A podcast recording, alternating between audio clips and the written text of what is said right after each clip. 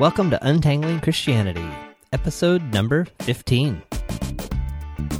On this show, John and Greg attempt to diffuse destructive ideologies, unsnarl confused ideas, consider love and truth in Christianity. This week, we're taking a look back at 2013 and a look forward to 2014. We hope you'll come along for the conversation. You can be part of that conversation by leaving comments at the website untanglingchristianity.com slash 15 or over at iTunes, untanglingchristianity.com slash iTunes. You'll also find related notes and links for this episode at the same place. I'm John Polstra. And I'm Greg Monteith.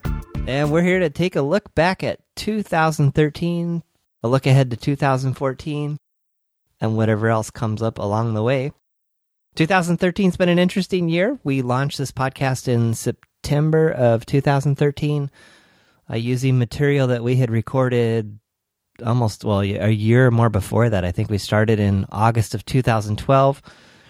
Greg and I recorded different episodes of uh, our thoughts and reflections on Not a Fan. And if you've been listening to the podcast at all, you've been seeing some of those. So we just wanted to talk a little bit about how that process is going, what we're thinking of doing next. I got a big pile of books here on my desk that we might go through someday, and I think each each week that we do this, things kind of take new and different directions that we hadn't anticipated or hadn't planned, and that's kind of the fun part about this. Mm-hmm.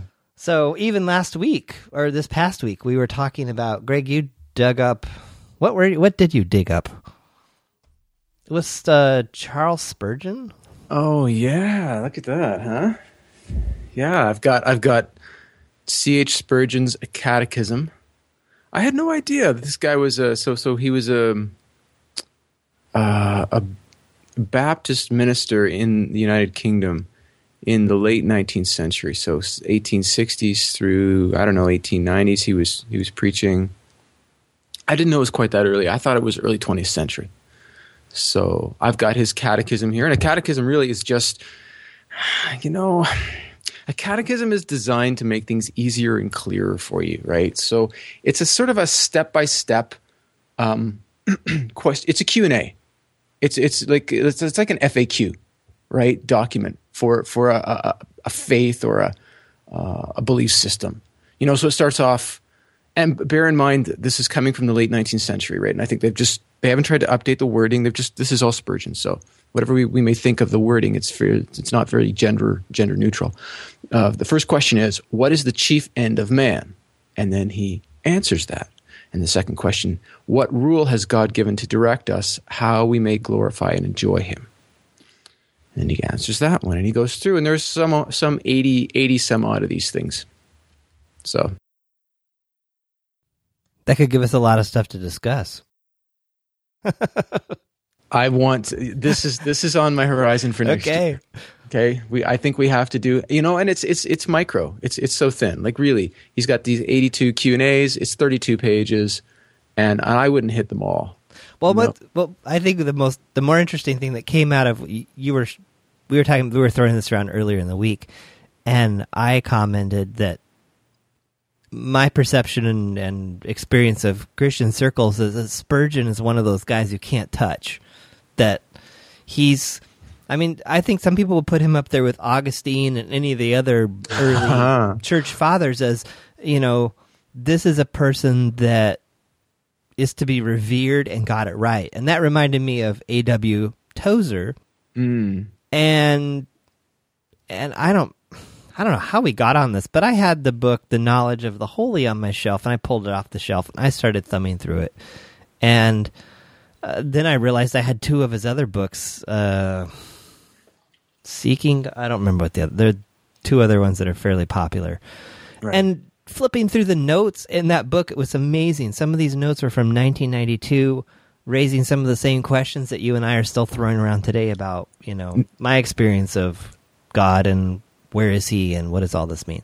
And these are your personal notes from 1992. Yes, yes. Yeah, questions very- of like, where is God and why doesn't this work? And Yeah. um, so anyway, it was interesting to start talking about Tozer and realizing wait a minute. I remember trying to read this book and not understanding it and feeling like the fact that I didn't understand it meant that it was so profound and so amazing that I just couldn't quite grasp it. but then, but then, as you and I started to walk through some of the chapters, it's like, wait a minute, I okay. Again, I I would put, and I don't know if this is true or not, but I would put Tozer in the same category as Spurgeon, someone that is pretty much like unquestioned. I mean, of course he got it mm-hmm. right. He was A.W. Tozer, and he's been around. Well, he's passed away, but he's, his his works have been out there for a long, long time. I think Knowledge of the Holy was published in 1961. Yeah. So anyway, I think there could be a whole. I don't know if we want to get into that today, but I just thought, like, who would have ever thought that we would end up in some of those books? But I think what you and I were finding is we're, well, you can find, by the way, you can find Knowledge of the Holy on the internet. The whole book is available. Yeah. And I think as we talked, we realized, or maybe you already realized, the notions in books like Knowledge of the Holy, maybe Spurgeon as well, form a whole found. They seem to form a whole foundation of understanding of what Christianity is and relationship with God is. That then inform messages in books like Not a Fan and other books that we're kind of dismayed with. That's uh, yeah. I think you're dead on there. So I kind of all that to say, you know, we where will we head? We don't know. So we've been going through chapter. If you've been following the podcast from the beginning, you'll notice that there's a pattern, uh, and that pattern is uh, some weeks we do a chapter of Not a Fan. Sometimes we do a couple of them back to back. Sometimes we don't. And what I'm doing there, I'm kind of the engineer behind the scenes publishing these things. Is we're weaving in an older recording we did of our discussion of Not a Fan with a more recent conversation around either a related topic or something else. So, one thing as we grow this, as we hope it grows, and we hope that more people listen and interact. We've had two commenters on our blog, much appreciated. We're hoping for more. Um, we do have some visibility into um, listenership. Now, they're totally anonymous, so don't worry, anyone listening out there. We're not we're not stalking you. We don't know who you are. We'd like to know who you are. So, looking at the provider for the uh, audio files, the MP3s themselves, we can see that we're getting some pretty decent download numbers. Uh, considering that we just started in late September, Mm. um, I think in December, a couple days ago in December, we had 45 downloads in one day. Now, yeah. we we're not naive enough to think that that's 45 people and in this in the uh, podcasting stats world stats are a little murky. So we, up to now we have 13 or 14 episodes. One person signing up for itunes and saying download all the episodes counts as say 13 downloads. So that's really only one person. So we don't have a sense as to how many people we have out there. We'd love to know who you are. We'd love to know what do you think so far? Is this working for you? Does you know? I think we're up to chapter five or six, and not a fan. Are you like every time you see another not a fan podcast, do you want to poke your eyeballs out or or not listen to that episode? Like, are you guys sick of what we're doing with not a fan, or you're you thinking, no, this is helpful. You guys are on the right track. Keep going. So, any and all thoughts. Uh, we welcome comments at the website um, for a particular episode. If you're not a comment on the website type person, you prefer a little more anonymity, totally cool. We have an email address. It's called feedback at untanglingchristianity.com. Send us anything there. Um, we'll see what we can do with it. Yeah, and and and then the other thing to note too is that we write our show notes, um, you know, really just before we publish, so it gives us a chance to uh, listen to material again, especially if it's uh, not a fan material. Which, as John mentioned, we might have recorded a year ago. I mean, probably not that now. We're probably eight months ago, nine months ago, but it's it's out of memory. You know, I don't recall the content any longer, and it has been surprising. I, I have been very pleasantly surprised at the quality of the interactions we've had, and I think If we do say so ourselves.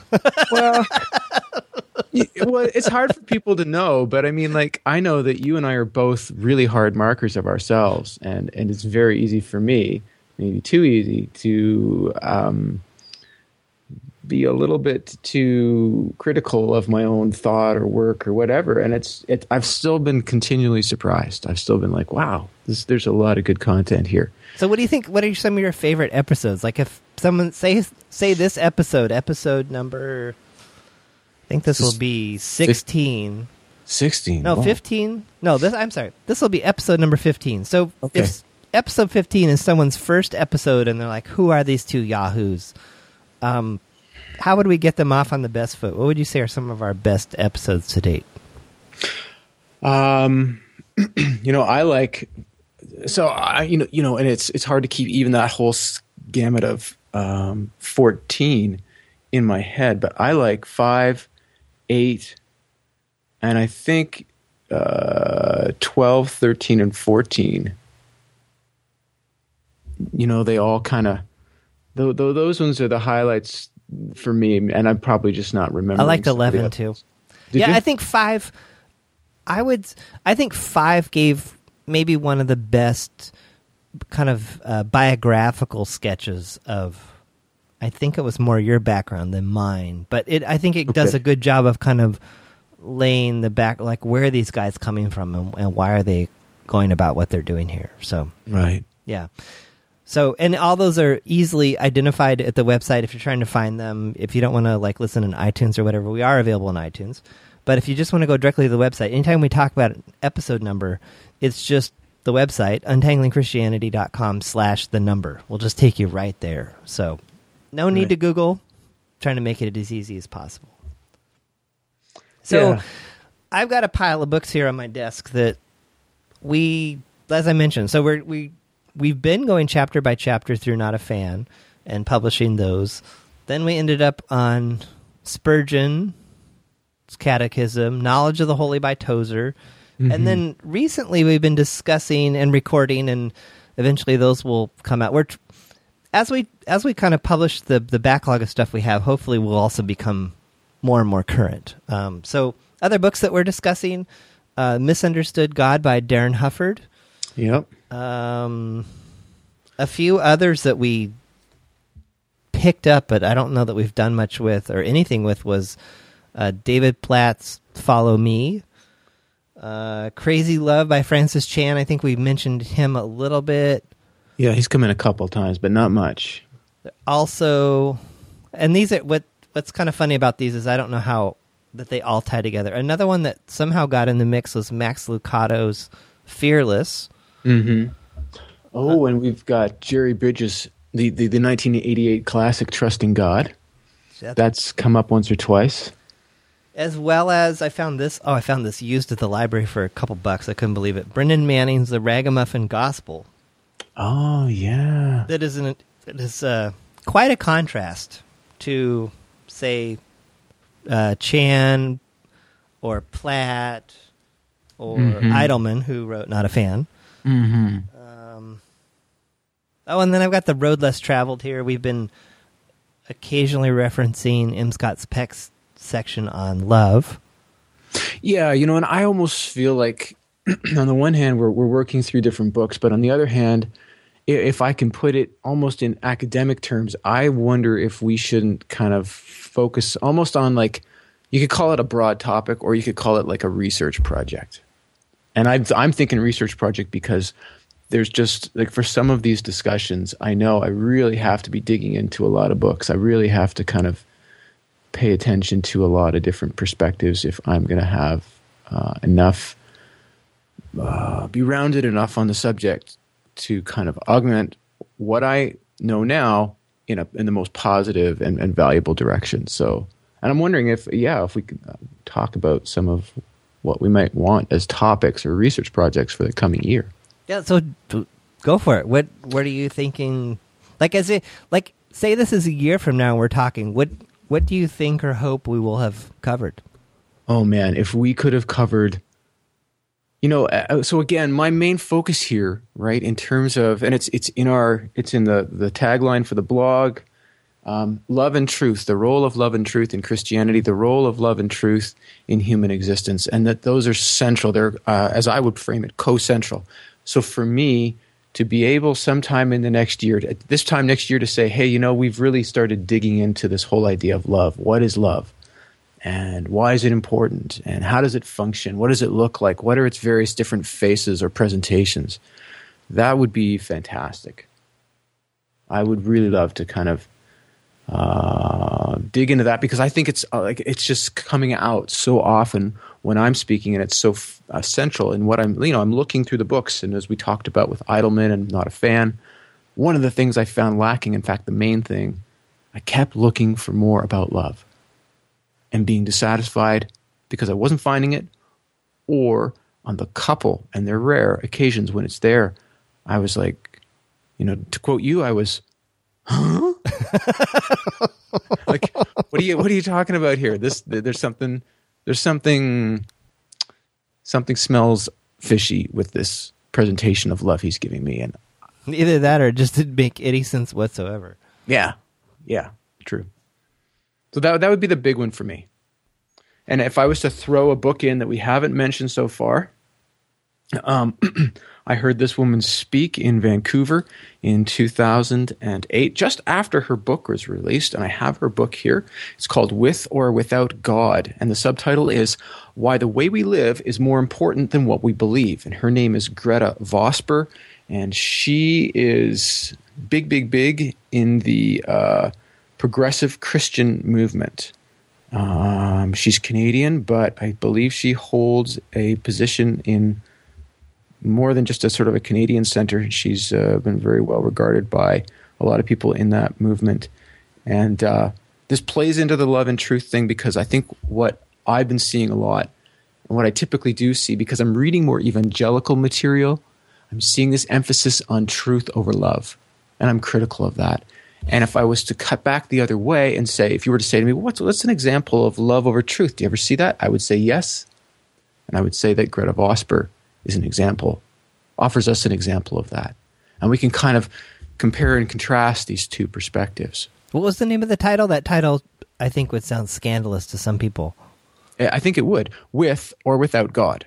No, what was this, the tag? It was the tagline that was more ah, caught yeah, my attention. Ta- so, so the subtitle is "Why the Way We Live is More Important Than What We Believe," and it's Gretta with two T's, Vosper, V O S P E R, published in two thousand and eight that's interesting because, huh?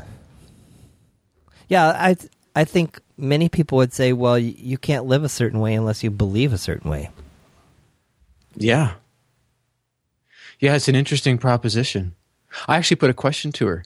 Really? Did she, she answer it? Well, she's a very good speaker. She's very, very good. And by that, I don't mean that just she presents well, but I think speakers are just, if you're a good speaker, you're always on the balls of your feet. You're always you know, you're never flat footed when it comes to something. And I'm, you know, using metaphors here um, or analogies, I suppose. Uh, well, me- me- speaking metaphorically, I guess. But she, I tried to make my question really approachable, and it was somewhat philosophical. And um, she made a joke about, you know, philosophers and da da da, and we, and she didn't answer the question. And uh, my my hunch was she didn't want to answer the question. That was my hunch. You know, because it's all it's I'm I like a joke too, and it was also not an academic environment. So I thought to myself, okay, well, fair enough. Maybe I'm not her ideal audience, and uh, I didn't on that particular night really need to push my point at all because I was pretty satisfied. I was just sort of wondering what she would say. So she said something that was okay for me. I wasn't really, you know, bugged. But no, she didn't answer the question. So there's that. There's the the whole love and truth piece.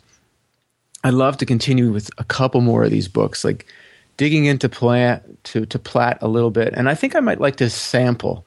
I think it might be cool if we sample, sampled Platt and Chan. I think Hufford is somebody I'd really like to read all the way through, kind of like we did with Not a Fan. We do, I don't think we need to do chapter by chapter, but I would like to read all his chapters and, and if necessary, do them all, and maybe if not, then group some of them together. Yeah, that, no, that's fair. And that's some feedback I'd like to get. Do people like the chapter by chapter, and are they able to get anything out of those episodes without having read the book? I'd like to think, in my own humble opinion, listening to the episodes, you these themes, at least if you've lived in or around evangelical Christianity, I feel like these themes are common enough that people can relate to them.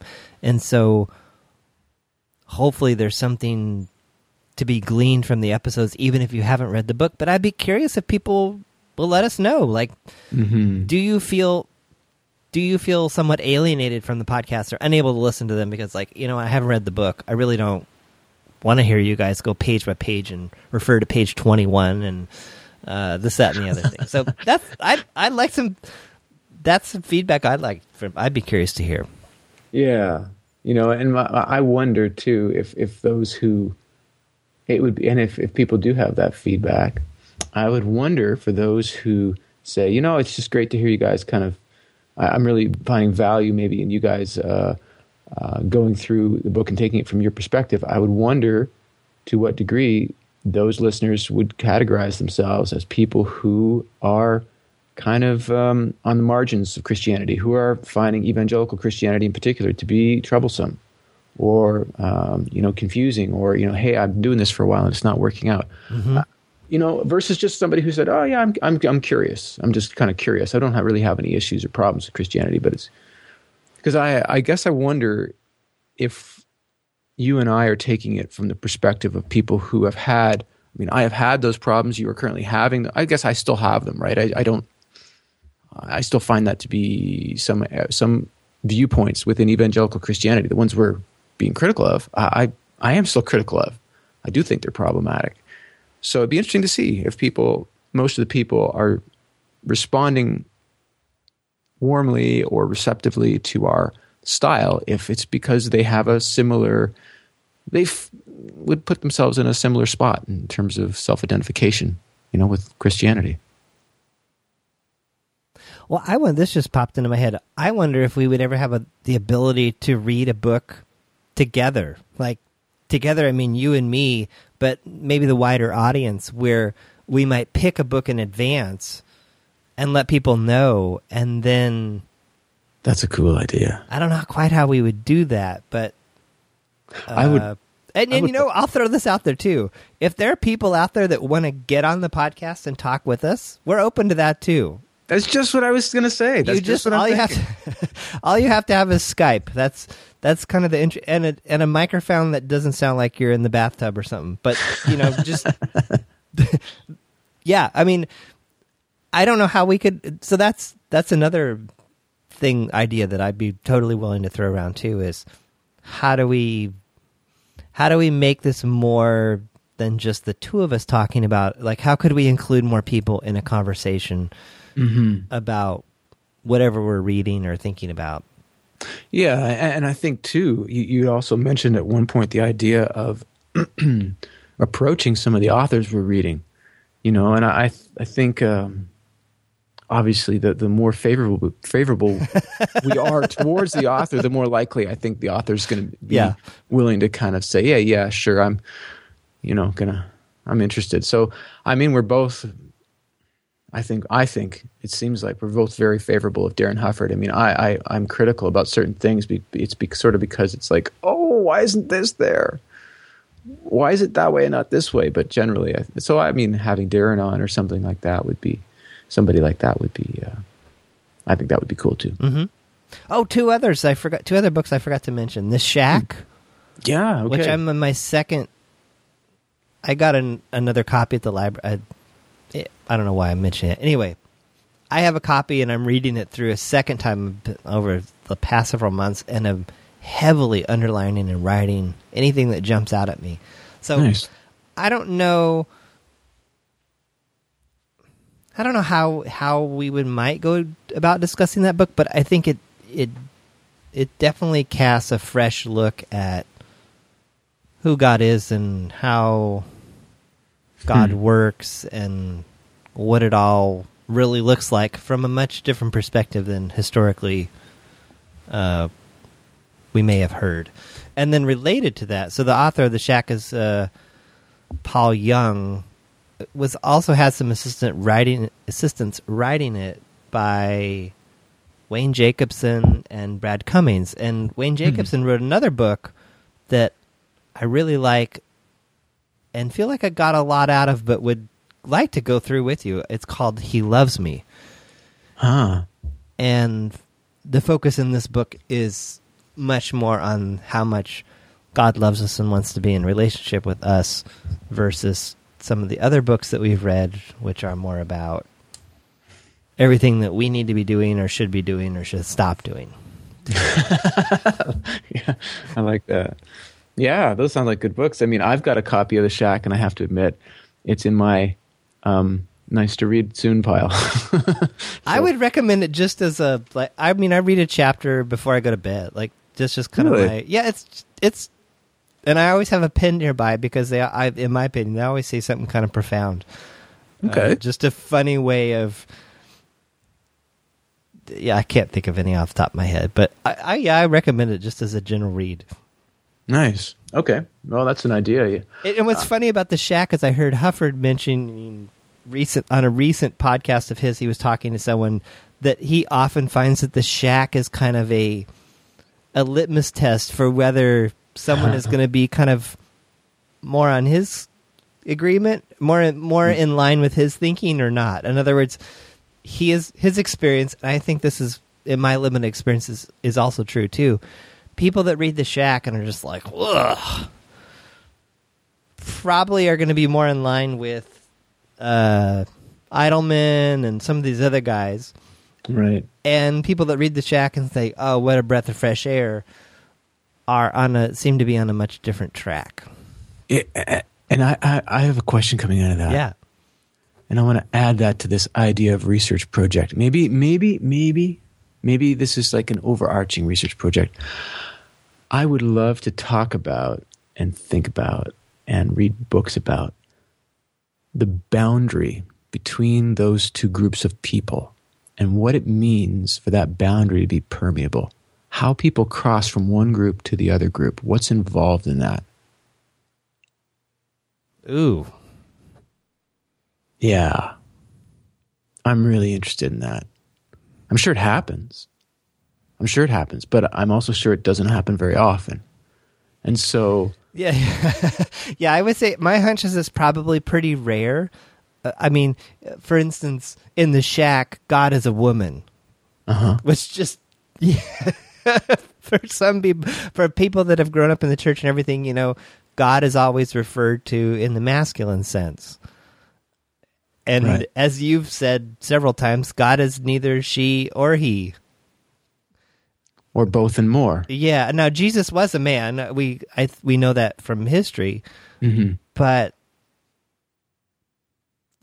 I don't know. There's just I- I don't know that I can put them into words, but there are just so many different constructs in this book that I can just see it pushing people's buttons, P- pushing people's buttons that I was going to say that aren't open, but I, think that's that's not what I want to say. It, maybe people that are looking for a different way of knowing or experiencing God, or maybe if the way that they've known and experienced Him or not known and experienced Him isn't working.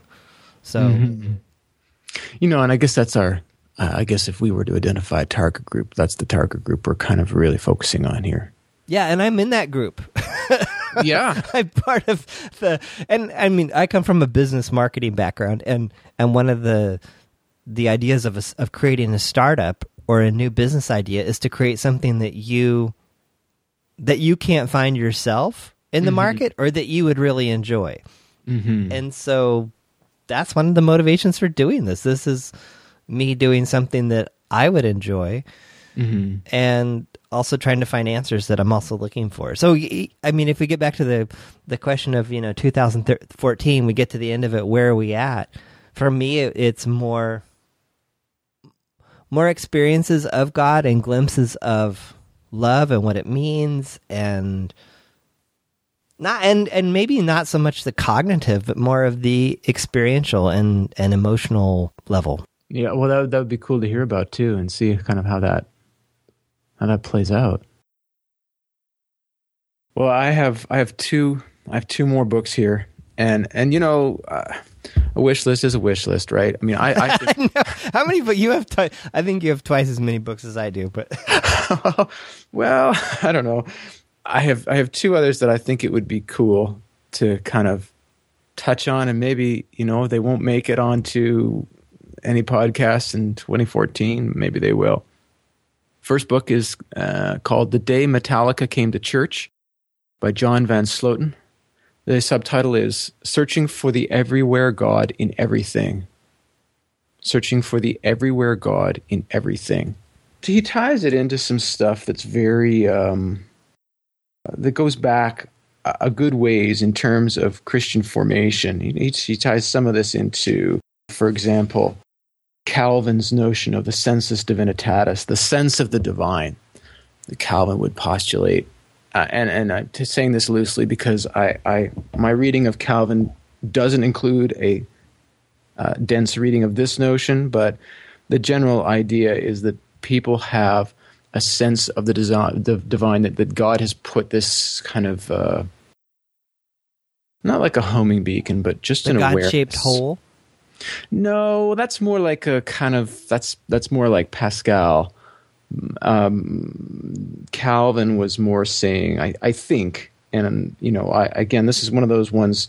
The reason this is further down on my list is because I, I have some opinions on some of this stuff, uh, some of the stuff he's written, and uh, it's a little more academic. And uh, like the book itself isn't academic, but some of the stuff that underlies each one of these chapters is and I would want to dig dig into that. Like I would want to go and make sure I've got a good sense of Calvin. I want to really kind of have a fresh, recent reading of this idea. But anyways, he's it's not as scandalous, I think, as you as as it might be imagined. But yeah, he's uh, you know, and and Metallica. This guy is is in Alberta. He's in Calgary, so he's not far from me at all. And he uh, Metallica came to his church Really? Yeah, they heard. They said Metallica was in town. I guess they were on tour, and they heard that he was going to be speaking on uh, God, like basically. Um, the, the, I don't know if it's the gospel through as seen through Metallica, or uh, about Metallica and Christianity. And they said, uh, "Can we come? And can we bring the film crews?" And he was totally skeptical, and he basically said, "Yeah, sure." And they did, and they did. And I don't know anything about Metallica. I'm assuming they're not Christians. I, I don't hear. think so. I, I think like extreme heavy metal band. They live and party like rock stars, but that that's just an assumption on my part. I I would go with that assumption too. I'm not too sure, but uh, yeah, I don't I don't think there's I, and I think that's probably why they wanted to come and film and come in here and and this guy has a has a reputation I think for it at least being uh, fair and open, you know, in terms of uh, n- not not saying that anything to do with rock and roll is of the devil. So uh, I don't think that there's a. I, I think they came because they were interested to see how is he going to present us, and uh, that's part of what the book's about. So what there's else that you got? Okay, my other one is, um, and you know, maybe this is maybe I'm going to end up reading this. I, I, okay, I am reading it. I'm reading it now. I'm reading it already. I've read some. I don't know, 25 pages already. It's just a it's a mid-sized 225 page book. Um, it's this is called Only a Theory: Evolution and the Battle for America's Soul. It's written by Kenneth R. Miller, who is a professor of biology at Brown University. So, um, yeah, I guess this whole, and that's a lead in. Well, I was going to say this opens the can on one of your favorite topics. Well, it's one of my favorite. One of my Not yeah, favorite topics, but It's it's just you want to get Greg going. One of those Ask him if he's seen any episodes of The Truth Project. oh man, that's a totally different situation. oh, I thought this was related to that. Well, it is. It is. The, there's um, episode five of the Truth Project is on science and particularly on evolution. But um, my introduction, just uh, by way of super brief reply to what you said, my introduction to the Truth, Project. Obviously, I mean, you kind of watch it through episodes one, two, three, four. Anyways, I watched episodes one, two, and either three or four before I saw five. I didn't I didn't see all four of them. But the interesting thing is that the material that they covered in one and two, at least, is material that I am, you know, I'm, intimately acquainted with. I spent I've spent years studying some of this stuff. Um, uh, some, you know, uh, they they touch on Maslow, whom I've used in my work. Uh, they do a lot on um, postmodernism, uh, which is just I mean, I've got, wow, I'm just looking over at my bookshelf. Postmodernization, uh, postmodern, postmodernism and Christianity, Christianity and the postmodern turn. Uh, who's afraid of postmodernism? Each one of those books, incidentally, is written and or edited by a Christian. And so I'm just, I'm just, I'm just looking over. This is what I can read from where I stand, and there are more there. So, and the Truth Project, by the way, is that's a production of. Is it Focus on the Family or? Yeah, it's okay. And Focus were, on the. F- and they were doing this at the church you were attending at the time, as I recall. Yeah, I think that's how you became familiar with it. Yeah, I think it's a 2006 production, and I've heard. I just I saw something very briefly that said that they're they're going to be presenting, or the lead presenter in this series, whose name is Del Tackett, is going to be presenting or uh, featured in another Truth Project like video series. Not sure if it's a follow up or if it's just if this was more to do with the presenter sort of being uh, featured in another, I guess, focus on the family sponsored video series. So, so yeah, I mean, I saw those, and and because I have a lot of background in with with some of these ideas, and uh, I was just immediately struck. And maybe, you know, this is something I would really like to talk about too. This whole Truth Project thing, um, but it's I would really like to do it uh, justice. Um, I think Truth Project falls pretty. Uh, well, I don't know how to say it. Pretty high up on my scale of of, of of of of disagreeable publications, or pretty low down on the scale. I don't know how to.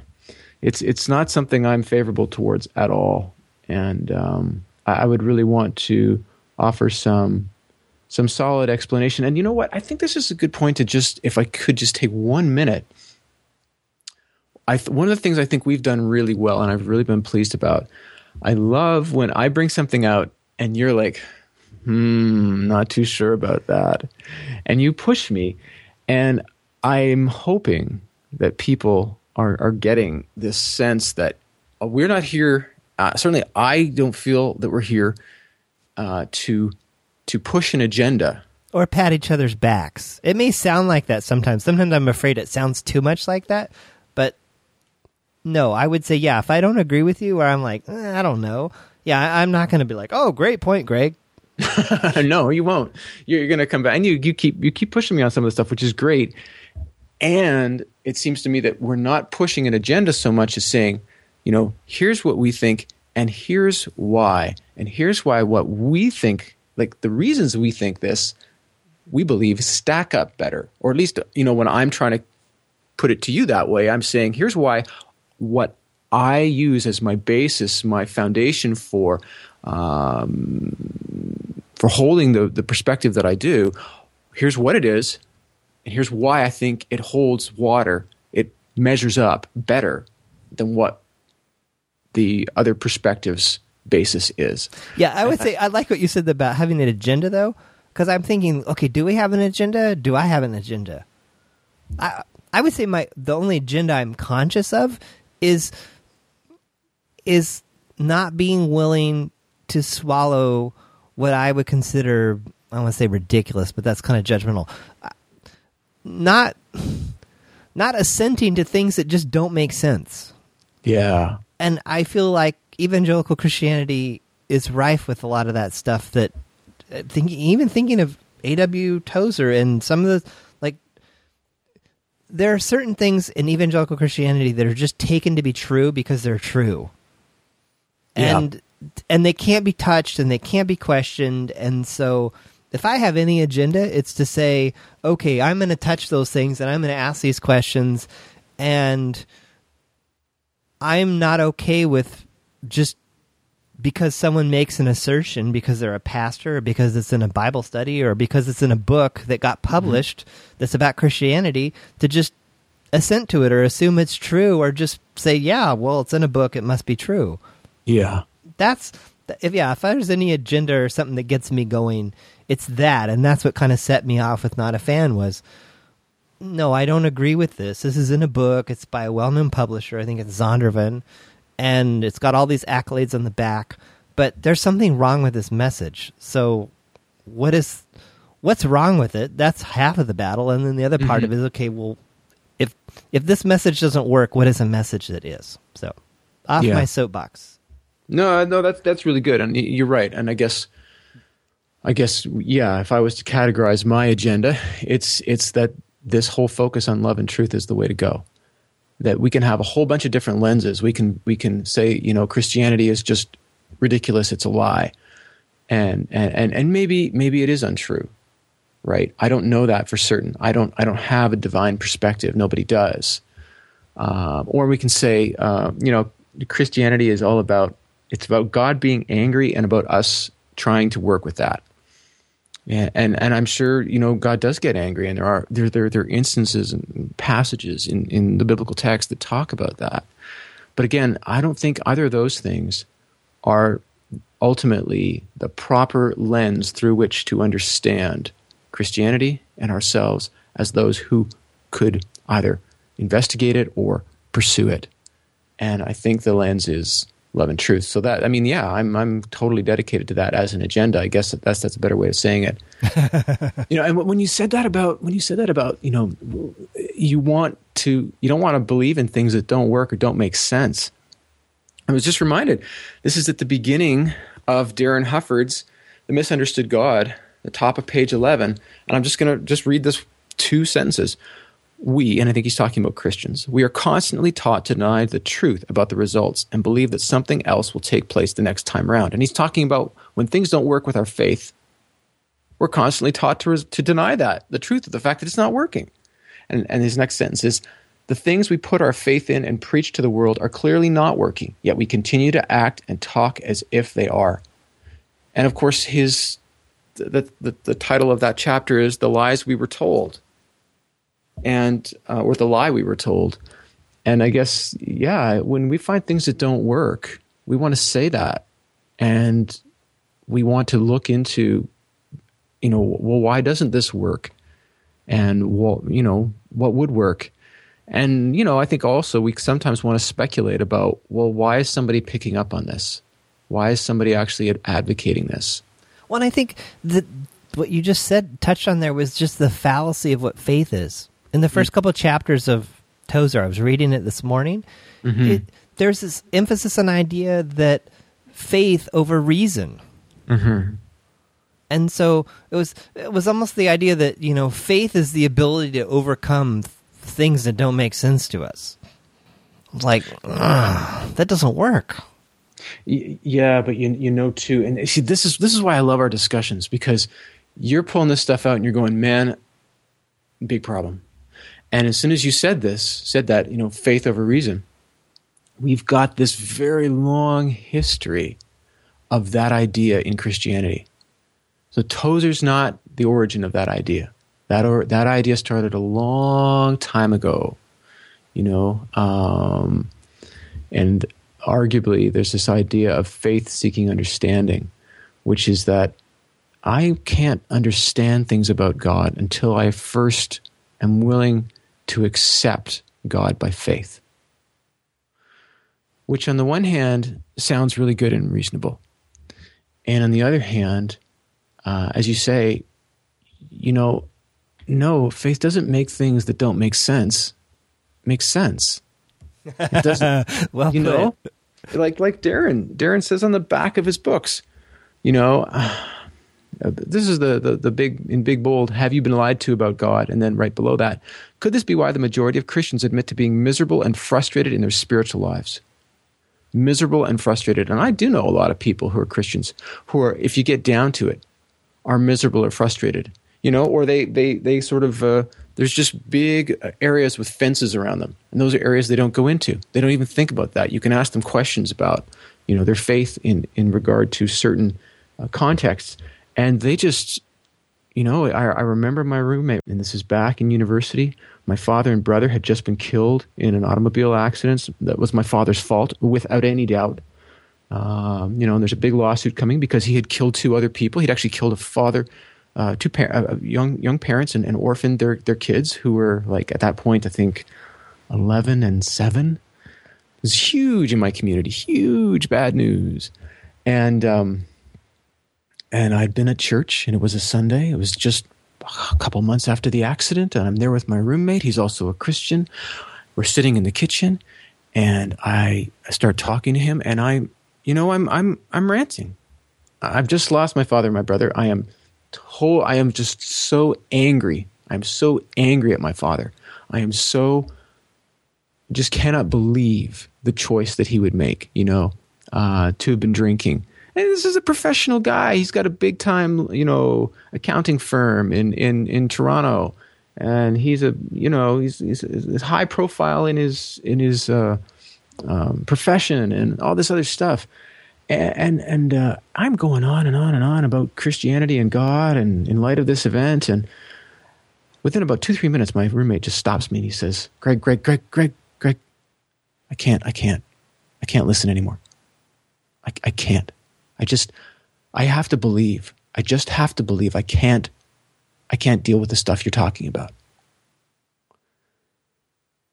you know and that's that's one of those sort of cases and it's obviously it's an extreme case right i'm really i'm bringing bringing down the hammer pretty hard on some of what i think i later came to understand as really like you say things about christianity that don't make sense but you know they're big deals they're they're deal breakers really and i'm, um, yeah i want to be clear i'm not saying that there aren't certain parts of christianity or, or god that we can't wrap our heads around. I'm o- I'm okay with that. I'm not okay with you know one plus one equals three if you have enough faith. I'm just I'm not okay with that. Yeah, yeah. Well, no, I, I think I think you're I think you're you're you're I, I want to kind of wonder if I can nuance what you said just a little bit. I hear you about the one plus one equals three, and we're both there. And I guess I wonder, um, for me personally, the boundaries of the mysterious in terms of God, we need to be we need to be thoughtful and honest about what those are. And when people say things like we cannot understand the love of God. Yeah, that's totally and this is totally where Tozer goes and I, this was the yeah. interesting insight that I I thought it was insightful was mm. he goes on and on about how we can't reclaim our our right standing with God until we realize how mysterious and ununderstandable He is, that He's beyond us. And I think, okay, there is a point to yes, we will never, never, never in our humanity fully understand God. I don't, I never think that for a second. I feel like what's left open, and we've talked about it before, is whenever you get into a situation that you can't understand, you just push the mystery button. Yeah, and that that doesn't work that doesn't work, particularly on this subject where, uh, you know, understanding God's love is very different than, say, understanding God as being the only divine entity, understanding God's uniqueness, or understanding God's uh, uh, pervasiveness, the fact that God is everywhere. These are these are things that um, the, the two different categories of of kind of, if you like, truth or truth claim about God. The one is in terms of God being the only divine entity and all other sort of gods being these sort of mock creations of, you know, human perception or human desire. Um, that's in the kind of the absolute category. But when we talk about the idea of mystery, when it comes to something that is personal and experiential, like you cannot understand. How do you understand love if you don't experience it? It's not a concept. It's not a cognitive category. It's a relational category.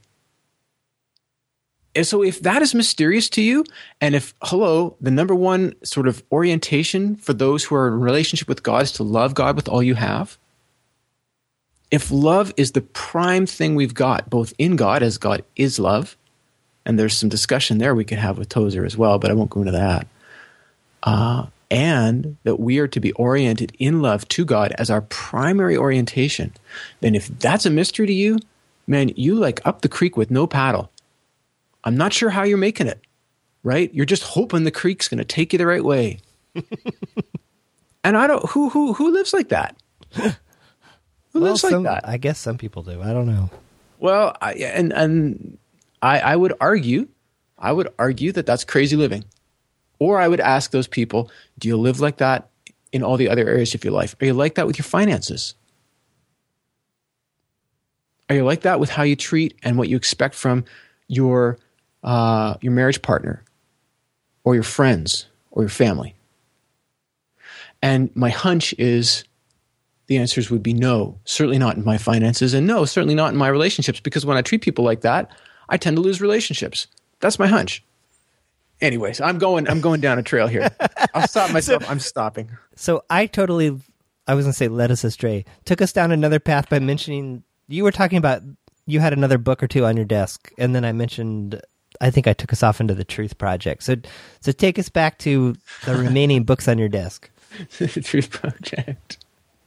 Well, the Truth Project. I, I, I- let's let's let actually yeah let's let's put that on the let's put that on the desk. I, I think uh, I think if I had to say two books, and, and these are the two the two piece the two books that I find to be, or maybe not books. One's a book, one's a DVD series that I find to be the most problematic. I think if if these are the way we are informing ourselves about Christianity, um, we are bound to run into what I think will be huge problems in terms of its disjunction, a dislocation, a disconnect between real life and how I work my finances, work my work my relationships with other people, uh, work my social life, work my job life, everything, everything I do in all the realm of my existence versus my faith. And if we think that things are supposed to be like that, I would just say, first of all, try it. Try it and see what it's like. Right? I I personally believe I believe deeply in the notion that Jesus came to give us life and give it to us abundantly. And that that abundant life flows out of my faith into my work life, my my my family life, etc. And it flows back from my family life that has been informed and seasoned by that Christian notion, by some of those deep, deep, deep understandings that relate in my mind, in my experience, predominantly to love and truth. They may involve mercy and justice and all those things, but the, the, the, the header notions there, the top level notions on the tree, are like love and truth. But that there's a deep and vibrant interplay. So I would say the two books that I think will most cause rupture and disjunction will cause disunity between what it is to live as a human being and how we are supposed to view our Christianity. These two things, uh, at some point, I'd like to touch, and uh, they are they are hot buttons for me. I'll, I'll admit it right off because they they make this rupture so clean, right, and they make it so difficult.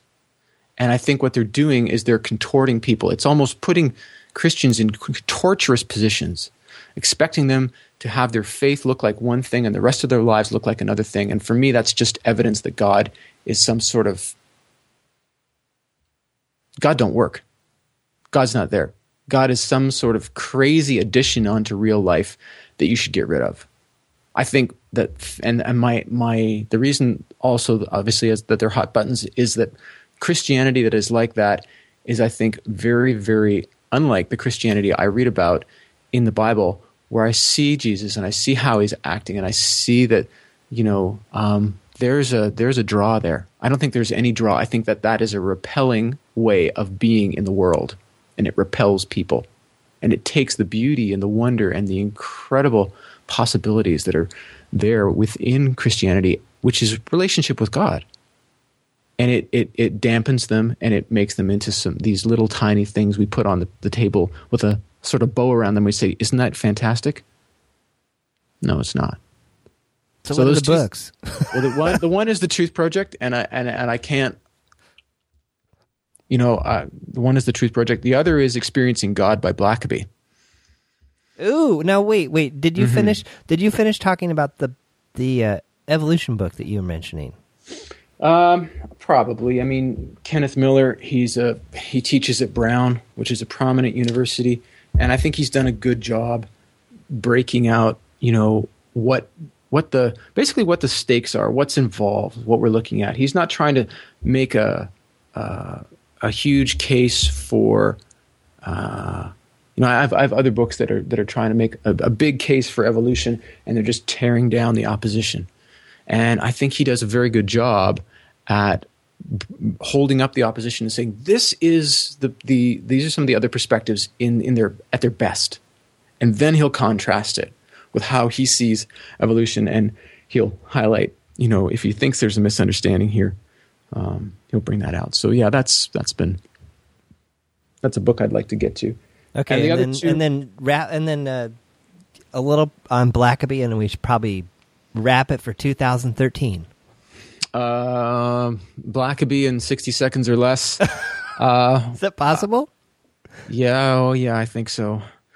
Um, man, I've I've I've I haven't been blogging much recently, and I've got a huge backlog of material almost re- ready to go out. But the the only thing that I've really kind of put myself down on in terms of or put down on my blog uh, recently is this post about didacticism, and I think that um, Blackaby's approach is is enormously questionable. I think it's I think it's well okay. I, I, I have to be honest. I think it's enormously harmful. I think taking on the approach, this kind of work based approach, and um, this kind of you know I've got to be working for God sort of approach, is very very dangerous. I think it's incorrect. I think what it does is it motivates us to hold a certain orientation towards God because we believe that God wants us to be doing something in order, almost in order for us to be in right relationship with God. The only thing God wants us to be doing to be in right relationship with God is to be in right relationship with God. Love God with all that you are.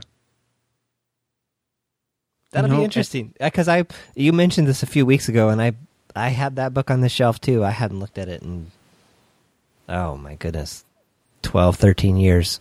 And I flipped through it and I didn't, I wasn't, it wasn't setting off the alarm bells for me. So that, maybe that will be a chapter by chapter book. Uh, I don't know. Well, it'd be interesting. Yeah. I'm, I'm looking forward to it. I, I don't know that I see it coming up anytime too, too soon, but, but if we could get into it, I think it would probably be, yeah, a good talk. Okay. Happy New Year. And to you.